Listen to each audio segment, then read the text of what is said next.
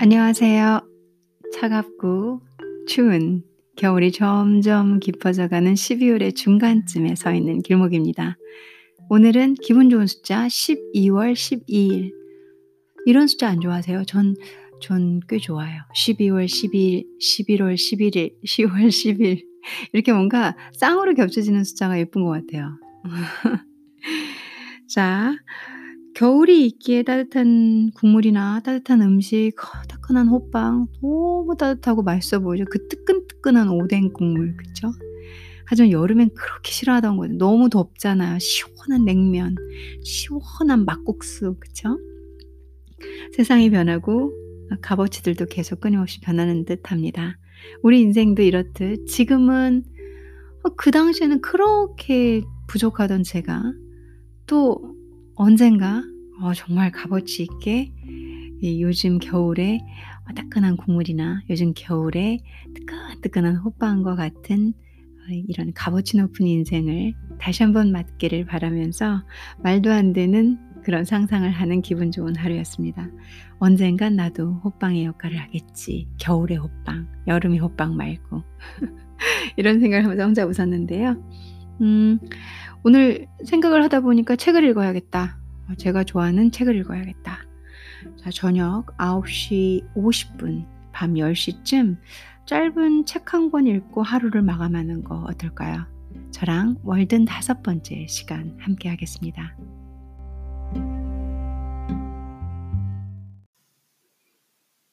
4 6 페이지부터 연결해서 읽겠습니다. 원시 시대의 소박하고 꾸밈 없는 생활에는 적어도 인간을 자연 속에 머물게 하는 이점이라도 있었다. 음식과 수면으로 기운을 회복하고 나면 다시금 여행길을 생각했던 것이다.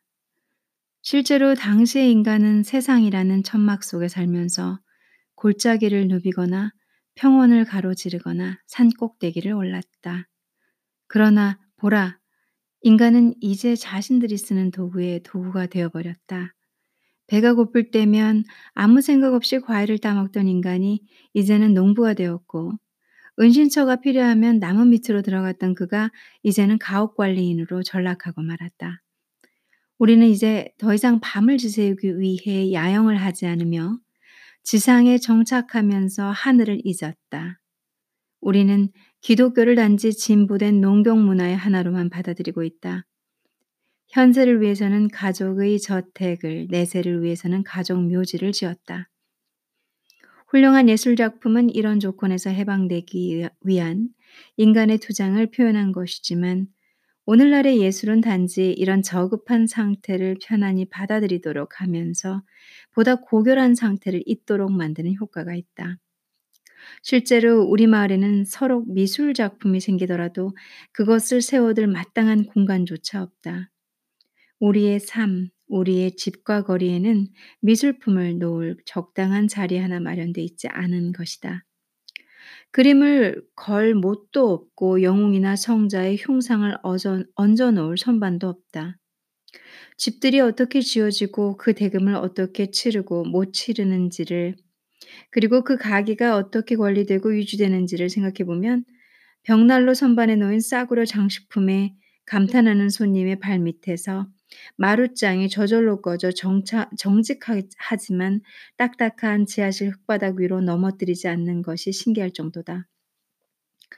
나로서는 이른바 이 부유하고 세련된 삶이라는 것이 분수에 넘게 너무 높은 곳까지 뛰어오른 것이라는 생각을 하지 않을 수 없으며 집안을 장식한 미술, 미술품을 감상하기보다는 황급하게 마련한 부에 온 신경이 쏠리는 것이다. 내 기억에 의하면 순전히 인간의 근육에 의지한 진정한 의미에서 가장 기록적인 도약은 어느 아랍 유목민이 세운 것으로 지상에서 25피트 높이에 달한 것이다.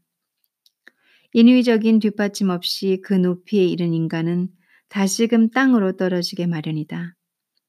따라서 그런 부당한 부의 소유자에게 묻고 싶은 첫 번째 질문은 당신을 받쳐준 이가 누구냐는 것이다. 당신은 실패한 97명 중 하나인가 아니면 성공한 3명에 속하는가? 우선 이 질문에 대답해 보라. 그런 뒤에야 당신의 싸구려 장식품을 살펴보겠다. 말 앞에다 수레를 다는 일은 아름답지도 유용하지도 못하다. 집안을 아름다운 물건으로 장식하기 전에 먼저 벽을 깨끗이 치우고 우리의 삶에서 불필요한 것들을 제거해야 한다. 그래야만 아름다운 살림과 아름다운 생활이 바탕이 되는 것이다. 미에 대한 취향은 집도 가정부도 없는 야외에서 가장 훌륭하게 배양되는 법이다. 존슨 옹은 기적의 섭리라는 글에서 자신의 동시대인인 이 마을 정, 정착민들에 대해 이야기하면서 다음과 같이 쓴 바 있다. 그들은 언덕 중턱 아래에 굴을 파서 최초의 주거지를 마련했으며 들보 위에는 흙을 높게 덮고 맨 위의 흙에다 연기 나는 불을 피웠다. 또 말하기를 그들은 주님의 은총으로 흙에서 빵을 만들 만큼 곡식을 생산할 때까지는 집을 마련하지 않았으며 첫 해에 수확이 너무 적어 보릿고개 때는 빵을 아주 얇게 썰어야만 했다고 했다. 1650년 뉴 잉글랜드의 지방 장관은 그곳에 정착하려는 사람들에게 정보를 주려는 목적에서 네덜란드어로 좀 더 구체적인 내용을 기록했다. 뉴 네덜란드인들, 특히 처음에 자신들이 원하는 대로 농가를 지을 방도가 없었던 뉴 잉글랜드인들은 땅에 움처럼 네모난 구덩이를 팠다. 깊이는 6, 7피트였고 길이와 폭은 적당하게 정했으며 움집 안 흙벽에는 빙 둘러 나무를 대고 그 위에 다시 나무 껍질이나 흙이 흘러들지 못하도록 다른 재료를 댔다. 이 움집 바닥에는 널빤지를 깔았으며 머리 위의 천장에는 널빤지를 댔고 그 위에 가로뼈대로 지붕을 세우고 나무 껍질이나 때를 입혔다. 이렇게 해서 움집 안에서 온 가족이 2, 3년에서 4년까지 건조하고 따뜻하게 살 수 있었다. 가족 규모에 따라 움집 안에 칸막이를 하는 경우도 있었다. 식민지 초기 뉴잉글랜드의 부자와 유력 인사들 역시 이런 식으로 첫 번째 거처를 마련했는데 거기에는 두 가지 이유가 있었다. 첫째, 그것을 짓는 지, 집을 짓는 데 시간을 허비하지 않았으므로 다음 추수 때까지 식량이 모자라지 않도록 하기 위해서이고 둘째는 자신들이 고국에서 데려온 가난한 수많은 동포들이 용기를 꺾지 않기 위해서였다.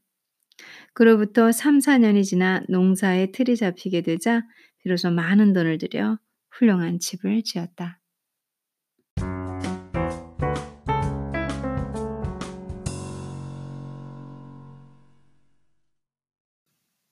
우리 선조들이 취한 이 방식에는 최소한의 분별을 엿볼 수 있는데 그들은 보다 화급한 문제를 먼저 해결한다는 원칙을 갖고 있었던 것 같다.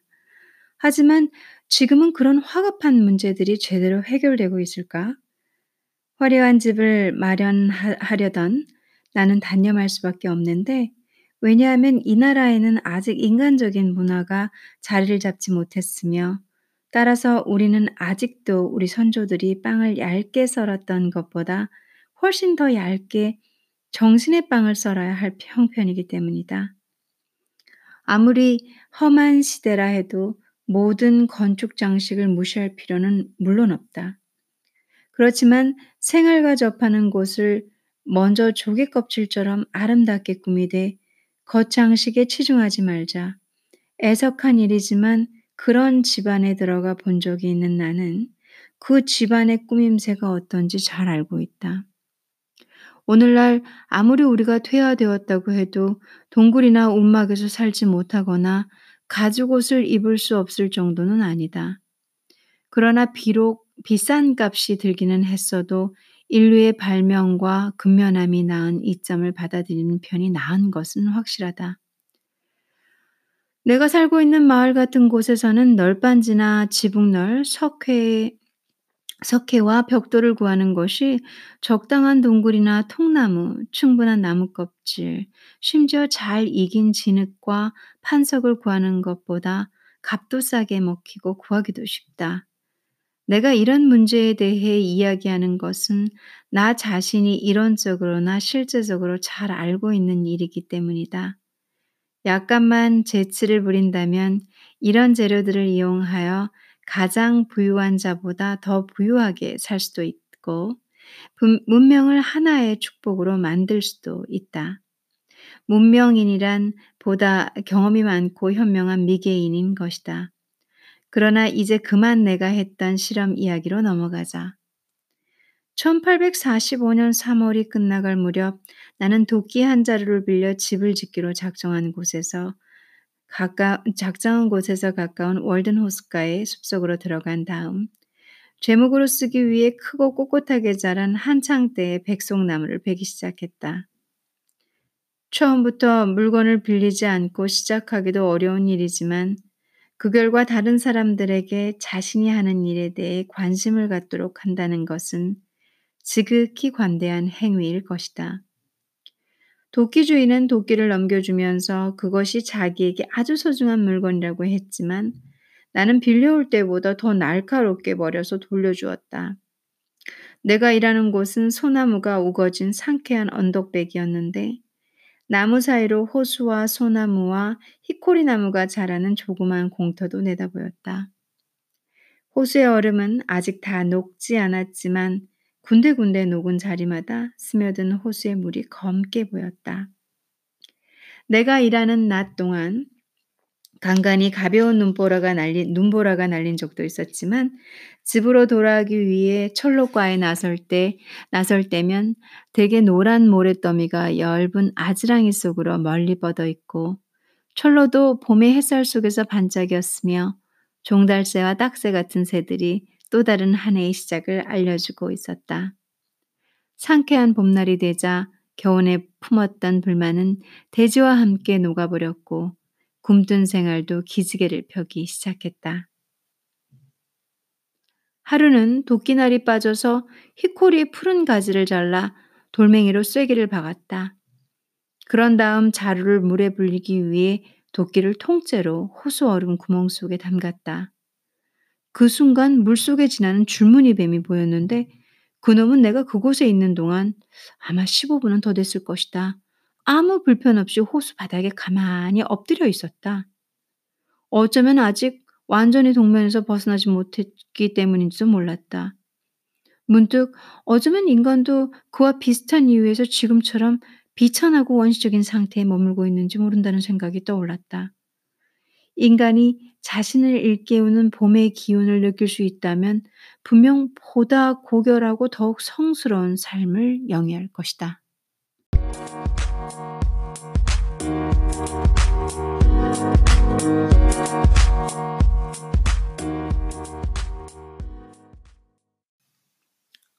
예전에 몹시 추운 아침나절이면 잔뜩 굳은 채 풀리지 않은 몸뚱이를 길에 걸친 뱀들과 마주치곤 했는데 그 뱀들은 해가 나서 몸이 풀리기를 기다리고 있었던 것이다.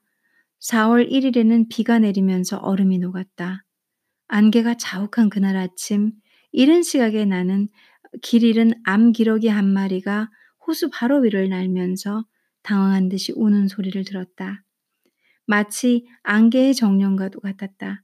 이렇게 며칠 동안 조그만 도끼 한 자루만 가지고 목재를 베고 기둥을 깎고 석가래를 다듬고 지냈는데 그동안 특별히 언급할 만한 심오한 생각도 하지 않은 채 이런 노래를 부르곤 했다. 사람들은 많은 걸 안다고 말하네. 하지만 보라, 거기에 날개가 달렸다니. 예술이며 과학, 수많은 지식도 불어오는 바람, 그것이 우리가 아는 유일한 것이라네. 나는 주된 목재를 사방 6인치가 되도록 다듬었으며 기둥은 대부분 양면만 양면만을 석가래와 마루에 깔 나머지 나무는 나무 껍질 그대로 남겨둔 채 한 면만을 다듬어서 톱으로 켠 것보다 더 똑바르게 똑바르고 튼튼하게 만들었다. 그리곤 이제 다른 연장들도 빌려왔기 때문에 목재마다 조심스럽게 장부 구멍을 내거나 장부를 만들었다. 내가 숲에서 일하는 시간은 그리 길지 않았으나 대개의 경우 버터 바른 빵을 싸가지고 가서 점심때가 되면 내가 베어낸 푸른 소나무 가지 속에 앉아 빵을 쌌던 신문지를 읽었다. 내 손에는 온통 송진이 눌러붙어서 빵에서도 송진 향내가 풍겼다. 나는 집 짓는 일을 마치기 전에 소나무의 적이라기보다는 친구처럼 되었는데 그것은 비록 소나무를 좀 베기는 했으나 그 나무에 대해 훨씬 잘 알기, 알게 되었기 때문이다. 이따금 숲을 지나던 사람이 도끼질 소리에 끌려 다가오면 나무 부스러기를 밟고 서서 유쾌하게 잡담을 나누곤 했다. 이를 서두르지 않고 정성을 들였기에 4월 중순이 돼서야 뼈대를 세울 준비가 끝났다. 나는 널빤지를 사용할 목적으로 피츠버그 철도에서 일하는 아일랜드인 제임스 콜린스의 판잣집을 사두었다. 제임스 콜린스의 판잣집은 꽤 쓸만한 평가를 받고 있었다. 내가 집을 보러 갔을 때 그는 마침 집에 없었다. 나는 집 외곽을 둘러보았는데 창문이 너무 깊고 높이 나 있어서 처음에는 집 안에 있는 사람도 그곳에 있는 나를 보지 못했다. 그 집은 작은 것으로 시골집처럼 지붕이 뾰족했고 집 주위로 마치 퇴비더미를 쌓듯 흙을 5피트가량 쌓아 올려서 별달리 볼 곳이 없었다. 볕에 잔뜩 휘어진 데다 삭기는 했어도 그 중에는 지붕이 그런 대로 제일 멀쩡했다. 문지방은 없었고 문짝 아래 아래 문짝 바로 아래로 닭들이 사철 드나들 수 있는 통로가 나 있었다. 그때 그의 부인이 문 앞에 나와 집안도 둘러보라고 했다. 내가 다가가자 닭들이 쫓기듯 문 아래쪽으로 들어갔다. 집안은 어두웠고 바닥은 대부분 흙으로 되어 있어 축축하고 추워 오한이 일 정도였다. 다만 몇 군데는 떼어내면 부서질 것 같은 판자가 깔려 있었다. 그녀는 등잔을 켜서 지붕과 벽 안쪽을 보여주고 침대 밑까지 깔린 마루도 보여주었으며 이 피트 깊이 쓰레기 구덩이처럼 생긴 땅광에 발을 디디지 않도록 조심하라고 일러주었다. 그녀의 표현에 의하면 위쪽 판자도 벽 판자도 창문도 성했다. 그 창문은 원래 온전한 두 짝짜리인데 음, 최근에 그곳을 통해 집고양이가 달아난 것 말고는 별다른 문제가 없다고 했다. 살림이라고는 난로 하나, 침대 하나, 앉을 자리 하나, 그 집에서 태어난 갓난애 하나, 비단 양산 하나, 테를 도금한 거울, 그리고 떡갈나무 묘목에 못으로 걸어놓은 최신형 커피 받는 기계가 전부였다.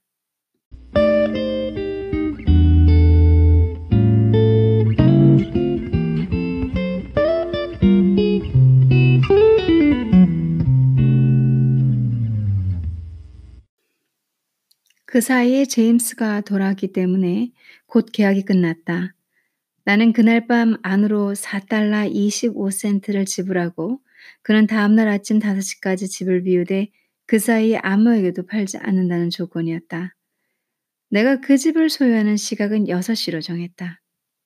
그는 되도록 일찍 오는 곳이 좋다고 말했는데 집세와 연료비를 물라는 애매하고 말도 안 되는 주장을 하는 자가 있다는 것이다. 그는 그것이 유일한 말썽거리라고 단언했다. 아침 6시에 나는 노상에서 그와 그의 가족을 보았다. 커다란 꾸러미 하나에 침대와 커피 기계, 거울, 닭 등 고양이를 제한 그들의 전 재산이 들어 있었다. 그 고양이는 숲으로 들어가 야생 고양이가 되었으며 훗날 알게 된 사실이지만 마못을 잡기 위해 놓은 덫에 걸려 그만 죽고 말았다. 나는 그날 아침 이 집을 헐어 못을 뽑은 다음 조그만 수레에 실어 몇 차례에 걸쳐 호숫가로 날랐다. 그리곤 표백을 시키고 흰 부분을 제대로 잡기 위해 흰 부분을 제대로 잡기 위해 벼시 드는 풀밭에 펼쳐 놓았다. 아침 일찍 일어난 개똥쥐 바퀴 소리를 들으며 숲속 오솔길을 따라 수레를 밀었다. 패트릭이라는 꼬마가 내게 이웃에 사는 아일랜드인 실리가 내가 수레로 짐을 나르는 사이사이에 아직 쓸만한 똑바르고 성한 못과 고정쇠와 대못 따위를 슬쩍 했다고 고자질을 했다.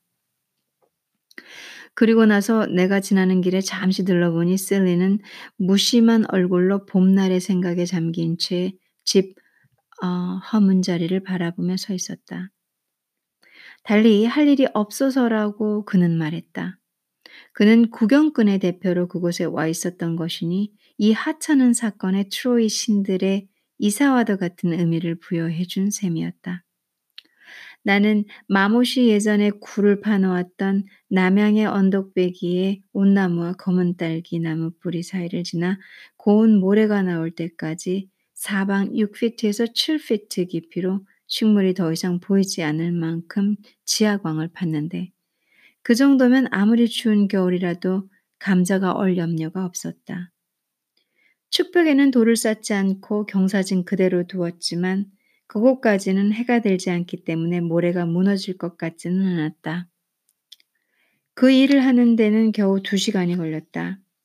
나는 이렇게 땅을 파는 일이 즐거움을 느꼈는데 그것은 어느 지방에서든 땅 속을 파고 들어가면 일정한 온도를 유지할 수 있기 때문이다. 도시의 가장 웅장한 저택 밑에도 예전처럼 뿌리 채소를 저장해두는 지하광이 있다. 아마 오랜 세월이 흘러 지상의 건물이 사라지고 나면 후세 사람들은 땅에 파인 자국을 보며 보게 될 것이다. 결국 집이란 것은 여전히 굴 입구에 만들어 놓은 일종의 현관인 셈이다. 드디어 5월 초가 되자 아는 이들의 도움을 받아 집의 틀을 세우게 되었는데 그것은 꼭 도움을 받아야 할 필요가 있어서라기보다는 이것을 기회로 이웃 간의 정을 돈독하게 하기 위해서였다. 이 상냥꾼들의 자질을 볼 때 누구보다도 내가 영광을 입은 셈이었다. 그들은 언젠가 이보다 훨씬 더 웅장한 주택의 상냥한 상냥을 거둘 운명을 타고났던 것이다. 나는 판자를 치고 지붕을 얻은 직후인 7월 4일부터 그 집에 살기 시작했다. 판자의 한쪽을 얇게 깎아 서로 겹치게 했기 때문에 비가 스며들 염려는 없었다. 판자를 붙이기 전에 호숫가에서 두 수레분의 돌을 팔로 하나 날라다 한쪽 끝에 굴뚝의 기초를 만들었다. 가을에 밭일을 마친 뒤 온기를 얻기 위한 불이 필요해지, 피, 불이 필요해지기 전에 굴뚝을 세웠는데 그 사이에는 아침 일찍 집 밖 땅바닥에서 음식을 만들었다. 나는 지금도 그 방식이 어떤 면에서는 훨씬 더 편하고 기분 좋았다고 생각한다. 빵을 다 굽기 전에 날씨가 사나워지면 불 위에 판자 몇 장을 덮고는 그 아래 앉아 빵이 구워지는 것을 지켜보며 즐거운 몇 시간을 보내곤 했다. 그 시절에는 너무 분주한 나머지 책을 거의 읽지 못했지만 그릇 받침대이자 식탁보 고시를 한 신문지 조각이 책 읽는 만큼의 즐거움을 안겨주었고 실제로 내게는 일리아스나 다름 없었다.